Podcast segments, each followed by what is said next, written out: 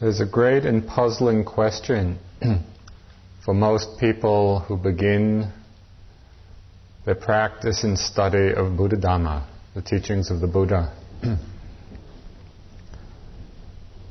that question is if there's no self, who is it that's reborn? Who is it that's making effort? If there's no self, who experiences karmic results? Who falls in love? Who gets angry? Who becomes concentrated? If there's no self, who is this who? That's the question. What does it mean to say that there is no self? Think sometimes people may imagine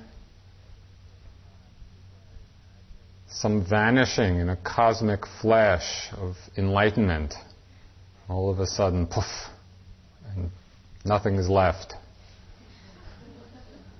Or maybe people have the idea that no self means some kind of merging with a great divine being.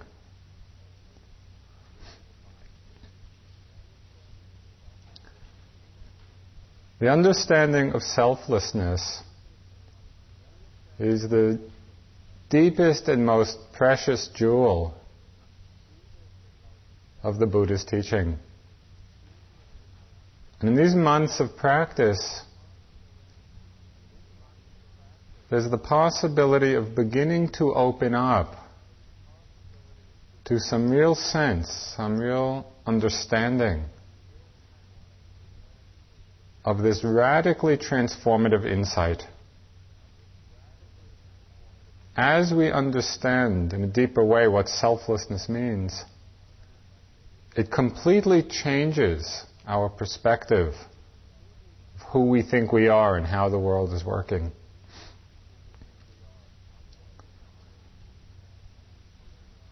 What we find is that we are not who we think we are. We're not who we imagine ourselves to be. And when we find this out, it's both a big surprise and also a great relief.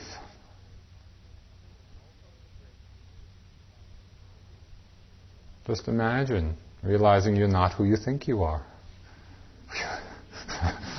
That's good news.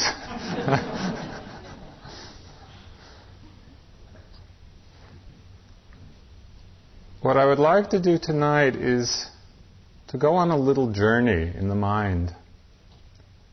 It's a journey of understanding of just how this notion of self, this idea of self, is created. How it is that it's become so strong in our conditioning that our whole lives revolve about it. And through seeing how it's created, how it's constructed in the mind,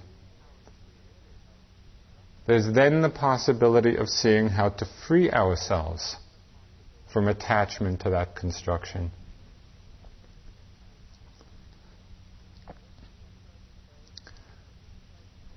What keeps us so strongly conditioned to the habit of self to the sense of self, of I, is one factor in the mind, or one quality of the mind, which in Pali is called ditthi. And ditthi means wrong view, or incorrect seeing.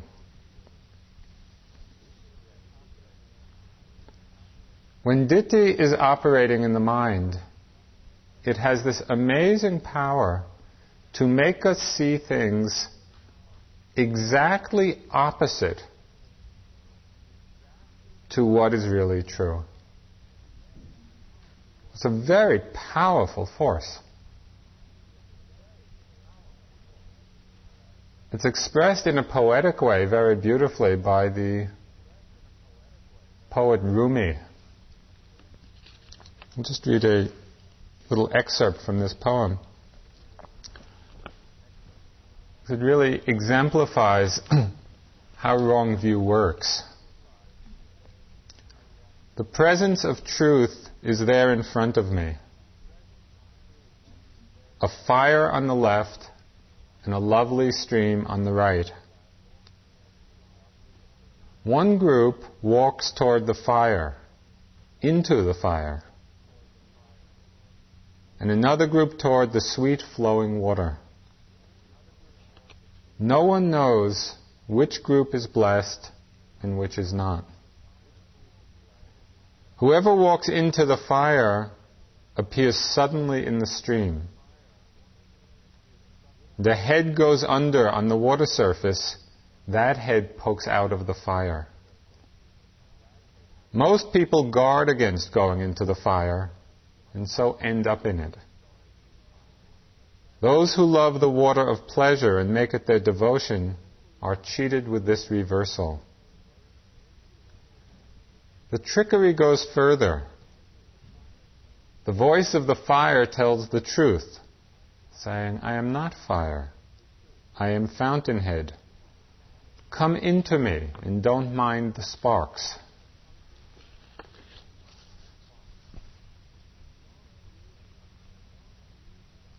When wrong view is operating, we all are going, following into that sweet flowing water of worldly understanding, and so end up in the real fire.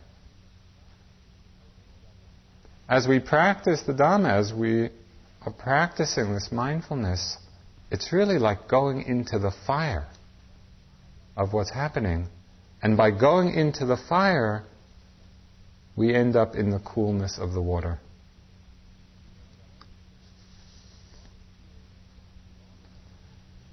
Wrong view in the mind keeps us living in a world of appearances, keeps us imprisoned in a world of appearances. Few examples of how it works. Because of ditthi, or wrong view in the mind, what we do is we take what is changing and impermanent to be unchanging, to be permanent. Probably you hear that and you think, well, I don't do that. You know, it's obvious that things are impermanent, things are changing. I'd like to read to you a quote from one of the scientists working on the project that sent the Voyager space mm, satellite ship going past all the planets. This is, this is a report from one of the scientists. Everything we have seen indicates that the solar system is far more dynamic than we originally anticipated, said assistant project scientist Ellis Miner.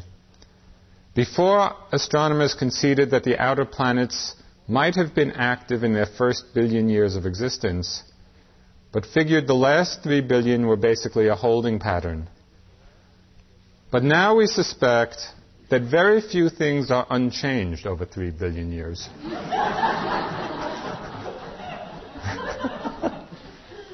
it's the beginning.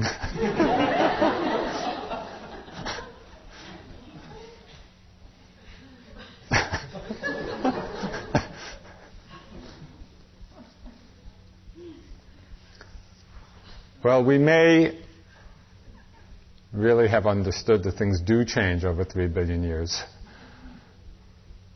But do we know it deeply in our own lives? What's important here is to distinguish what we know intellectually from the truth that we're actually living. Because we can know things intellectually but not have integrated it in our understanding. And we can see the force of ditthi or wrong view taking what is impermanent to be permanent every time we become attached to something. We become attached to people, we become attached to possessions, we become attached to our bodies. Where is that attachment coming from? It's coming from a certain delusion in the mind, a certain ignorance in the mind that somehow that person or that thing or that situation is going to last. We have forgotten deeply that everything is changing, that that is the nature of things. And that happens every time there's attachment in the mind. The force of ditthi is working.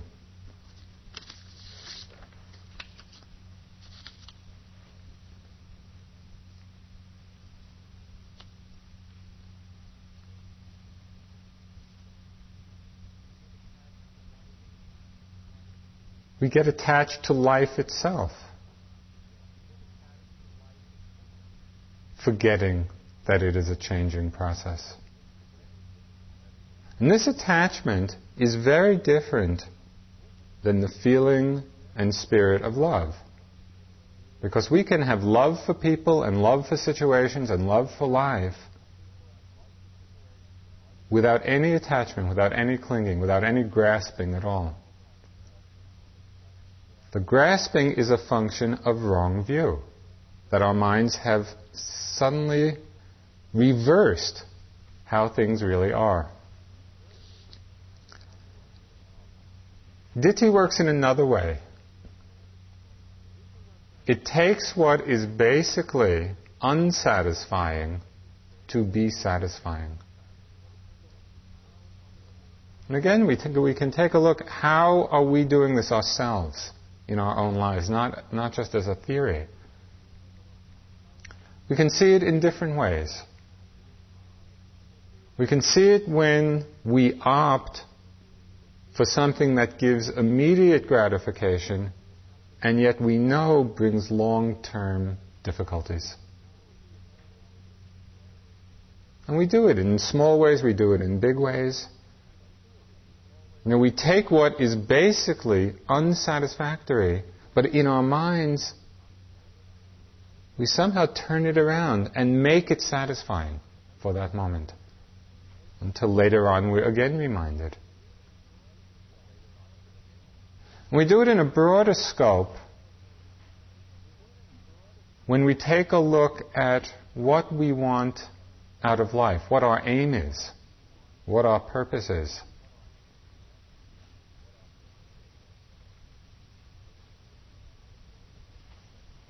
One of the things that motivated the Bodhisattva, the Buddha, before he became Buddha, to seek enlightenment, to seek awakening,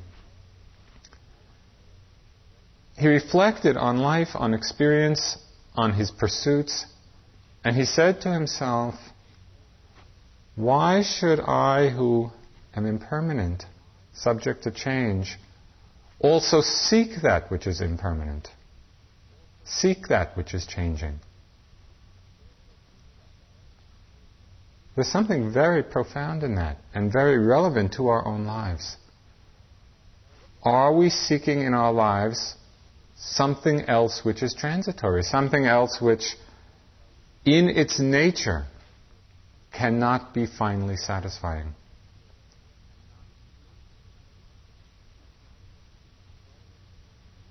And if so, then it becomes again the working of wrong view. We're taking what is unsatisfying finally, in a, in a complete way, and we're taking it to be satisfactory. And then we build our lives on that misunderstanding.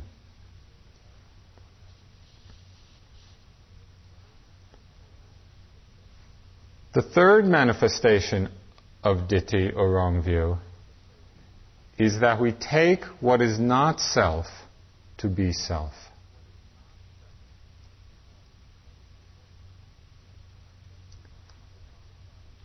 We become identified with the body. This is who I am. And that identification is strong. You know, whenever we refer to ourselves, the first thing we point to is this me, as if this body is who I am. Or we take different thoughts or different emotions to be who I am.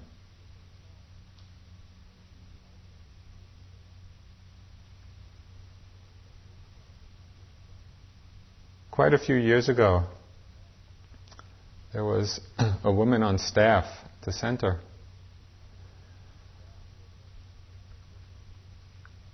who was working in the kitchen as a cook. And for some reason, in kind of the staff community life, people were just relating to her all the time as being the kitchen, know, being responsible for the kitchen. And that's, that's who, she, who she became. And finally, in this great moment of frustration, she was from Georgia and she kind of said this in this wonderful southern accent, which I can't reproduce. I am not the kitchen. I am not the kitchen. That was like a big opening. because we get identified. We take, whether it's the kitchen or the body or the particular pattern of thoughts or personality or emotions, we take all these things to be who we are. And that is the working of ditthi, of wrong view. We are taking what is not self to be self.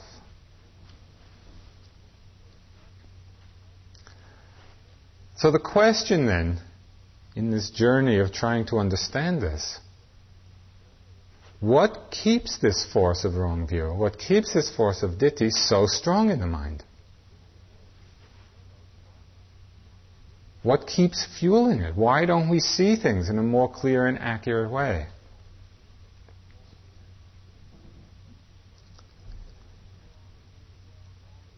What keeps wrong views strong in the mind, why we keep seeing things opposite to their true nature,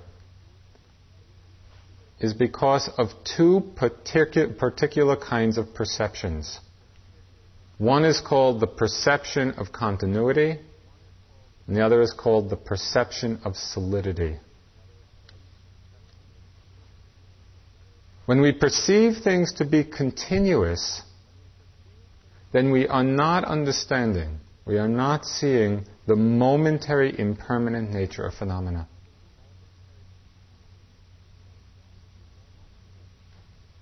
And when we don't see the momentariness of phenomena, it leads us into the wrong view of seeing things as being ultimately satisfying. Because we're not seeing that they're momentarily disappearing, that they're incapable of giving a real lasting satisfaction.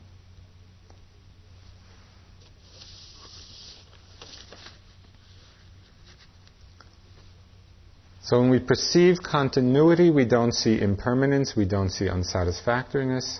When we perceive solidity, that prevents us from understanding selflessness. So, how do things appear continuous? Sometimes we're deceived into seeing the continuity of things because of the rapidity of change. You go to the movies, get completely involved in the story, get caught up in the story. You know, we feel happy or sad or excited or afraid, whatever. Because we're seeing it as some continuous flow of events. Really, what's happening in the movies? It's a series of separate frames changing very, very rapidly. So rapidly that we don't see it as separate frames. And so we get caught in the story of it. We're not seeing the momentariness of what's actually there. You know, you twirl a, a torch of fire. You twirl it very quickly. What appears is a circle of fire. And it seems as if there's really something there, some circle which is there, rather than seeing that it's, it's just a torch moving very quickly.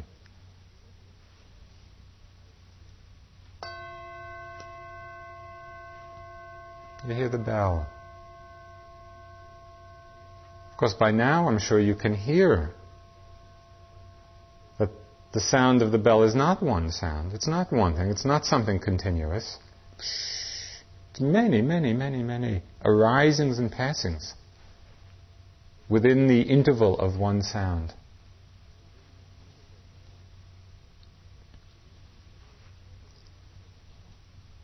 So the rapidity of change deceives us into thinking things are continuous. We also see continuity or perceive continuity when we're observing something from a distance. So from a distance, we look out and we may see a rope on the ground or a stick on the ground. It appears like an unbroken thing. We look a little closer, we come a little closer, and the stick or rope begins to move. We come even closer and we see that it's a line of ants, each one discrete. We see that when our observation is very close. This is precisely what we're doing in the practice. To break through the illusion of continuity we start noting and noticing more and more quickly. Some years ago, a group of psychologists came to the center for a three month course. Um, a group from Harvard to do a study on rates of perception. And the commonly held belief, as I understand it in psychological circles, was that different people had have different rates of perception, but that each person's rate is more or less fixed. Well, I tested people before the beginning and the end of the three month course. This machine called a tachistoscope. what it does, it flashes, it flashes lights at closer and closer intervals. And it's testing how close they can come together and still be perceived as separate lights. What they found, which was no surprise to people who had done any practice, was that there was this huge increase in the rate of perception from the beginning of the retreat to the end.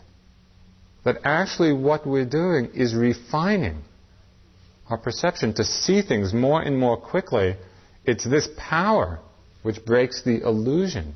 It breaks through this perception of continuity of things. begin to see the discreteness of phenomena. That things are arising and passing.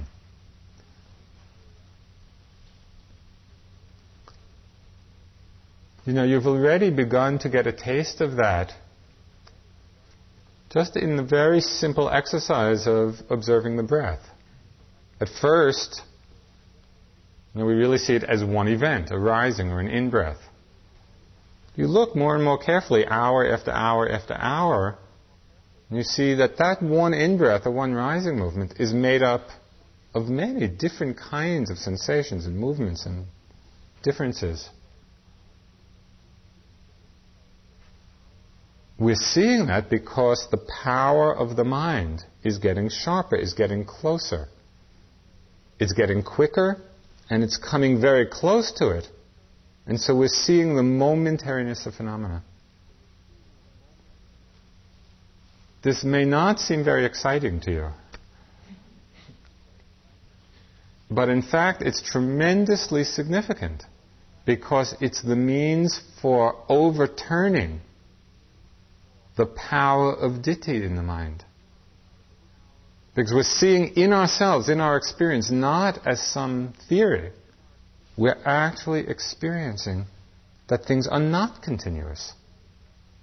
Wherever we look, whether it's the breath or sensations in the body or thoughts or sounds or images, we are actually seeing for ourselves the arising and passing moment after moment.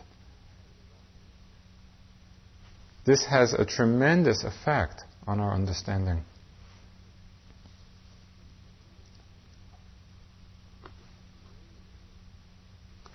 the degree of discreteness that we can come to was expressed in a beautiful image by the poet Kabir. He said, Listen to the sound of the anklets on the feet of the ant as it walks by.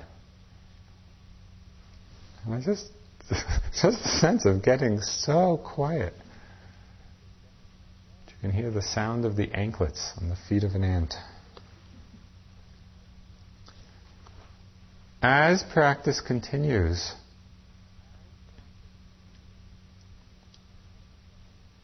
the NPMs go up. NPMs on notings per minute. In the beginning, maybe you have 10 NPMs, and then 15, then 20, then 60, until the notings per minute get so high that we're actually seeing the momentary arising and vanishing of phenomena. At that point, there is no doubt at all about the impermanence of things. You spend a few months here, you save yourself three billion years.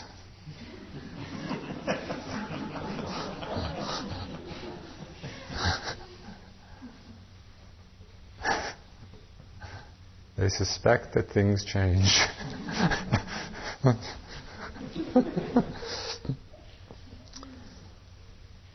okay, so that's how we break through this perception of continuity by seeing the rapidity, by becoming very close. How do we break through the perception of solidity? Because this is what's necessary in order to understand selflessness.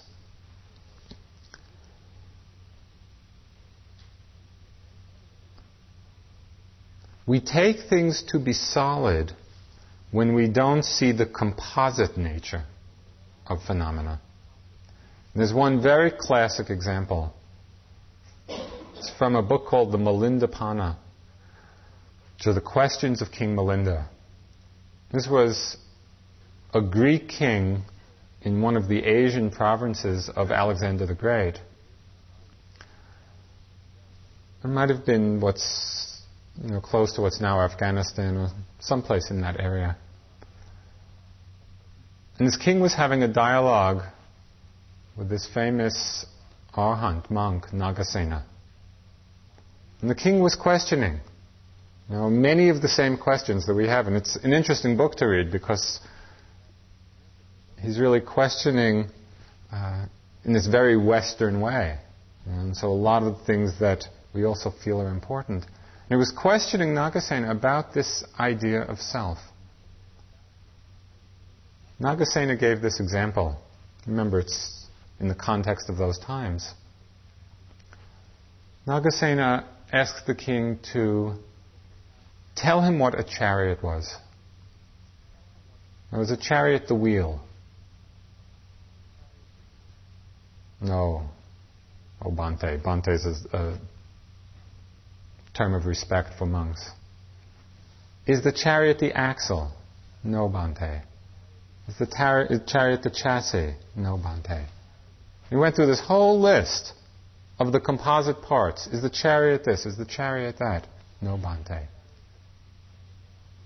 Nagasena asked Milinda, the king,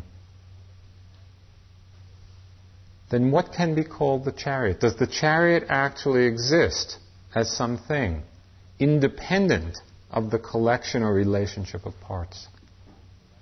No, O Bhante. You know, we can see that in examples from our own experience. You can update it to your Toyota. You know, what is the Toyota? What is a car? Is it the wheel? Is it the body? Is it this? Is it that? No. What about the body? What is the body? You know, is it the bones? Is it the blood? Is it no. We create a certain idea. We create a certain abstraction from seeing things, elements in a relationship to one another. We create this abstraction, we create this concept, and then forget that it is a concept. And we take it to be real in itself, to have substance in itself.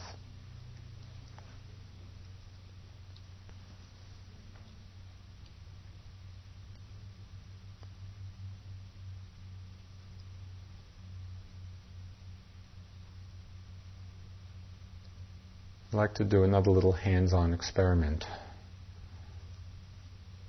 Get your finger ready. Okay.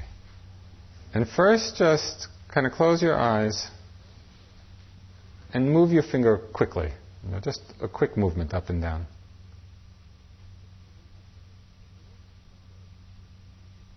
And you move it quickly. Can you see the momentariness of the change? It's difficult. We sort of perceive one movement, you know, up or down. Okay, now move it very, very slowly. I hope everybody's doing this. Just very slowly. Close your eyes. What is it that you feel?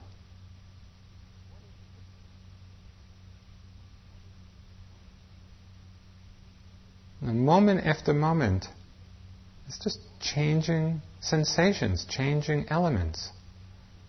Maybe there's a pulling or a tingling or a warmth or a stretching. Just move it very slowly, concentrating. As you do that, where is the finger? What happens to finger? The concept of finger disappears. Because that is only an abstraction. The actual experience is of changing sensations.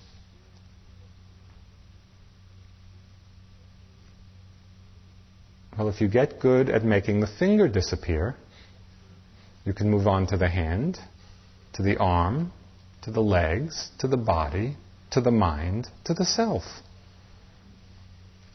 Because they are all equally a concept, an abstraction,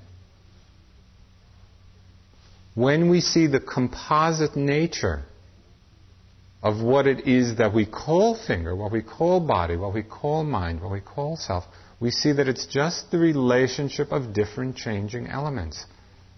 There's nothing substantial in and of itself that is real.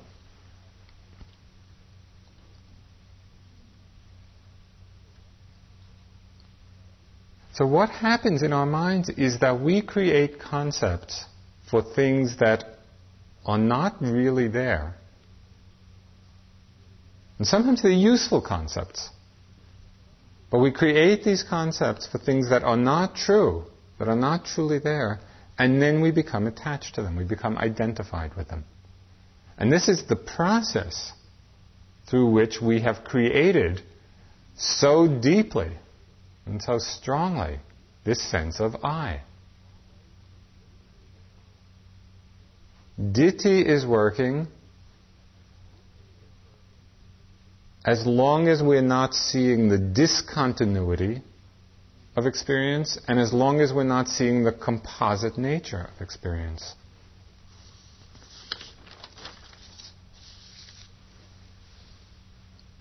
Just as a few examples of the kinds of concepts we've created. I mean, I think, I hope that you've got a sense of, just from this little exercise, how when you're just with the moment of experience, there is no finger. Can you do that when there's a pain in the back? The concept, the abstraction is there's a back, it's my back, and it hurts. And so we end up with my back hurts.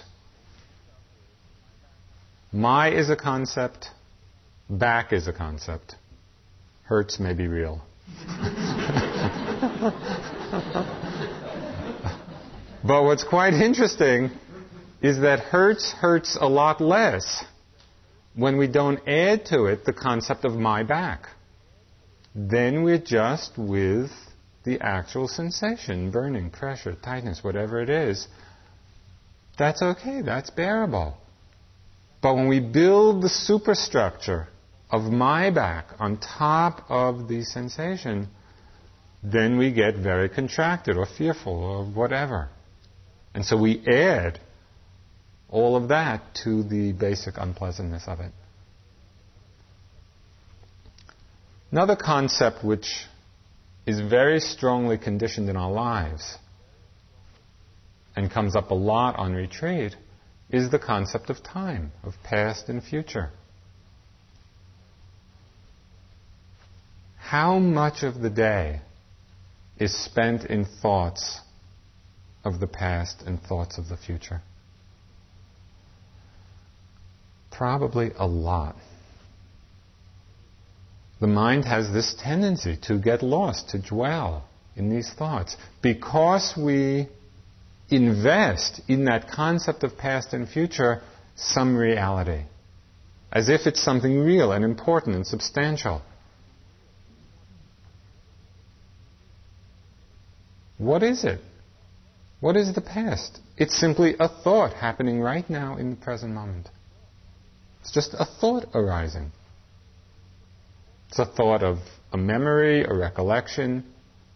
But that thought, when we're not aware of it for what it is, when we don't see it for what it is, and we create the concept of past, it draws us right into that whole world. And the same thing with the future. Having certain thoughts of planning or imagining. And if we don't see it simply as being a thought, we're sucked into that world. The Buddha called these concepts of past and future two of the dangers for concentration. He listed, he listed several different kinds of dangers. These are two of the big ones. Because of our tendency of the mind to dwell in past, dwell in future, and so we stay unconcentrated. We're living in a concept, we're living in an abstraction.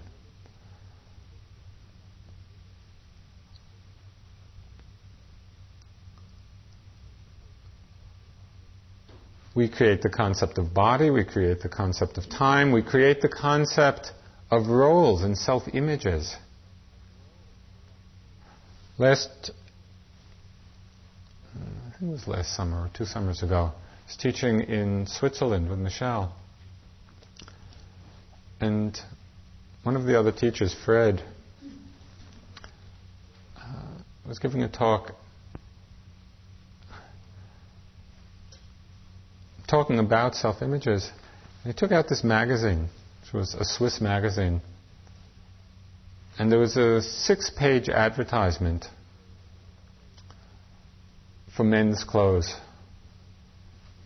And the person in, on each of the pages called Harry Kay. And on the first page, Harry Kay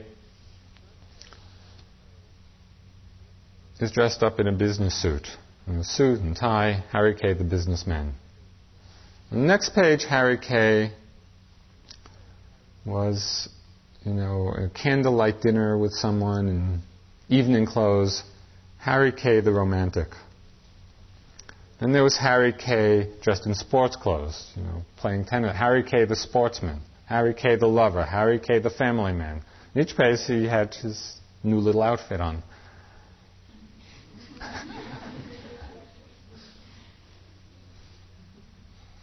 It's really instructive.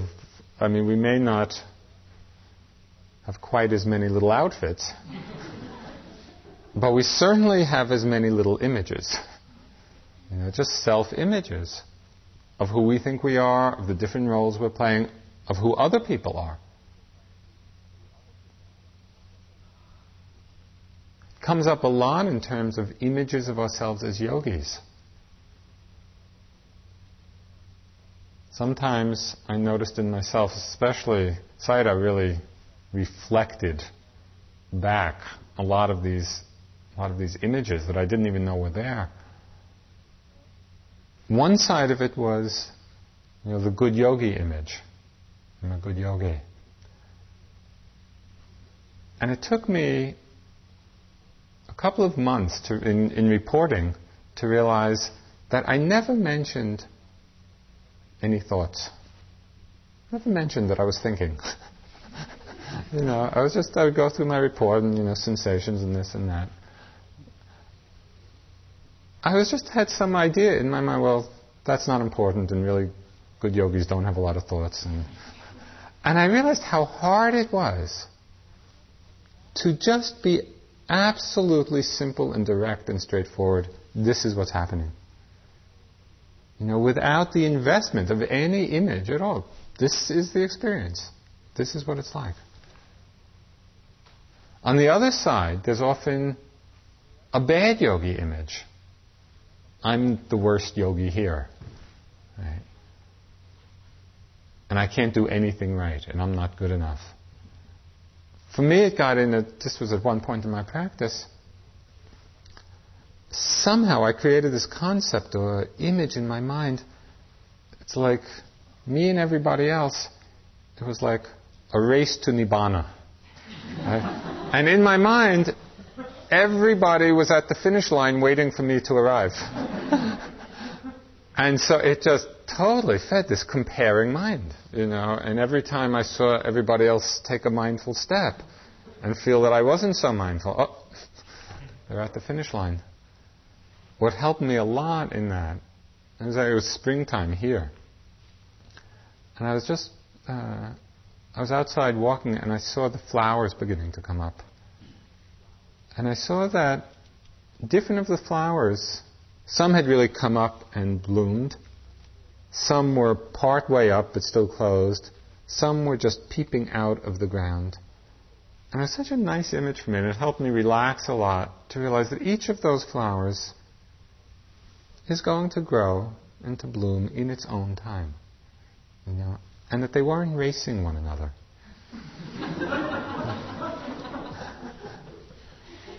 and it just really helped me to settle back and just do the practice, to let the practice bloom. You know. So we have to be watchful of the kind of self-images we create. You know, of the good yogi, of the bad yogi, of comparing mind, of Harry Kay.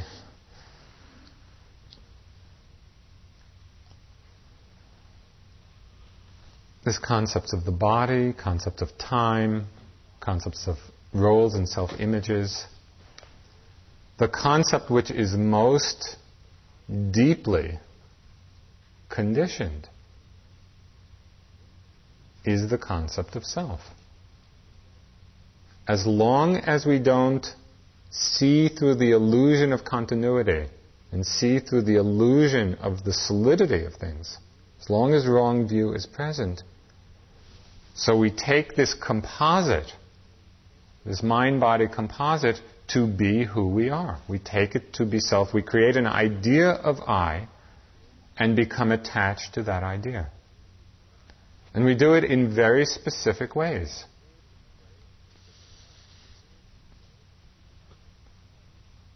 We become identified with the body. This is who I am. We become identified with our thoughts.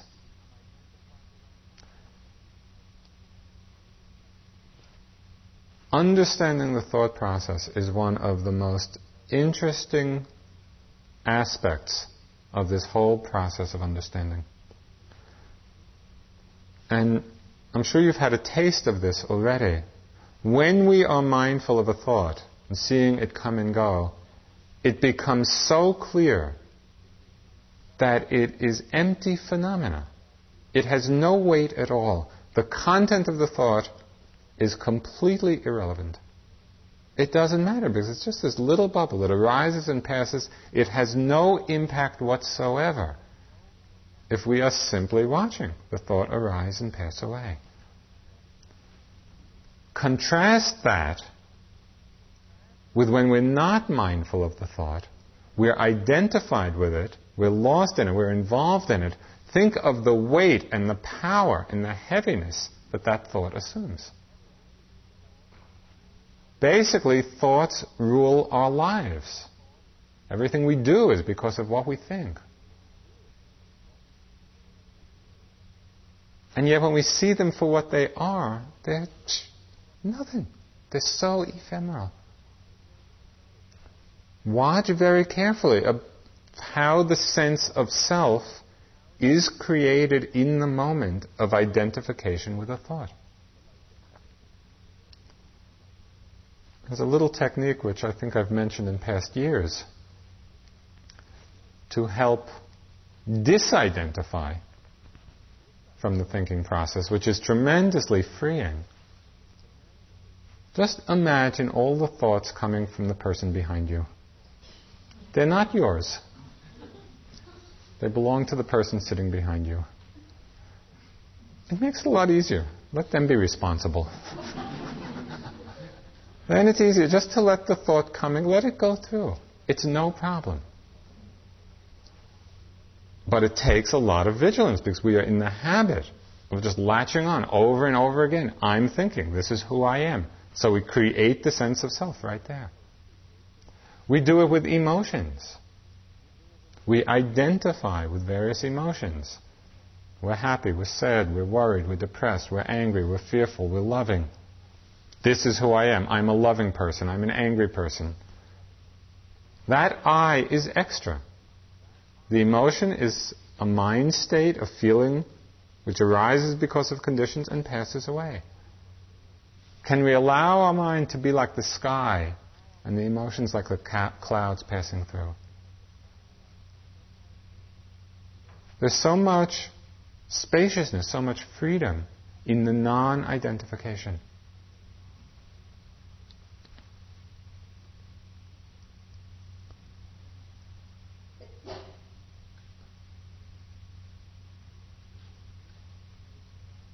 We to stop building the superstructure of self, the superstructure of that concept on top of each moment's experience. The moment is so delicate and so beautiful and is just what it is.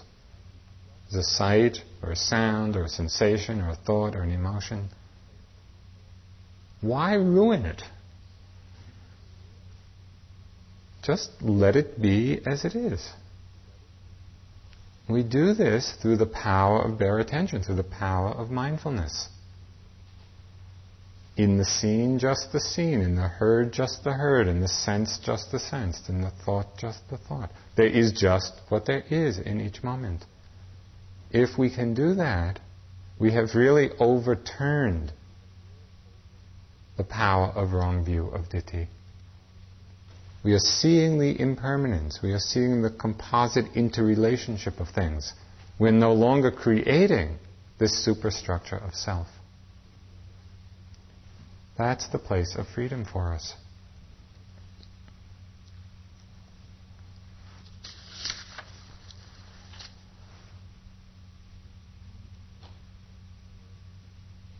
I'd like to close with a quotation many of you are familiar with. But it really sums all of this up. It's from Kalu Rinpoche, who was a wonderful old Tibetan meditation master who recently died just this last winter.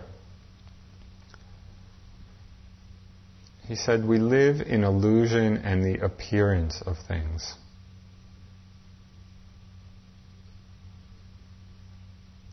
There is a reality, and we are that reality. When we understand this, we see we are nothing. And being nothing, we are everything. That is all.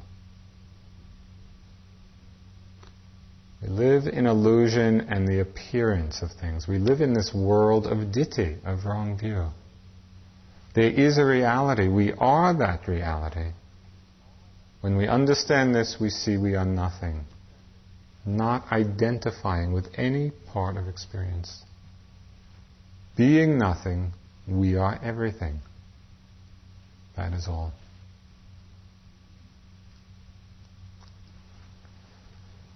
Let's sit for a few minutes.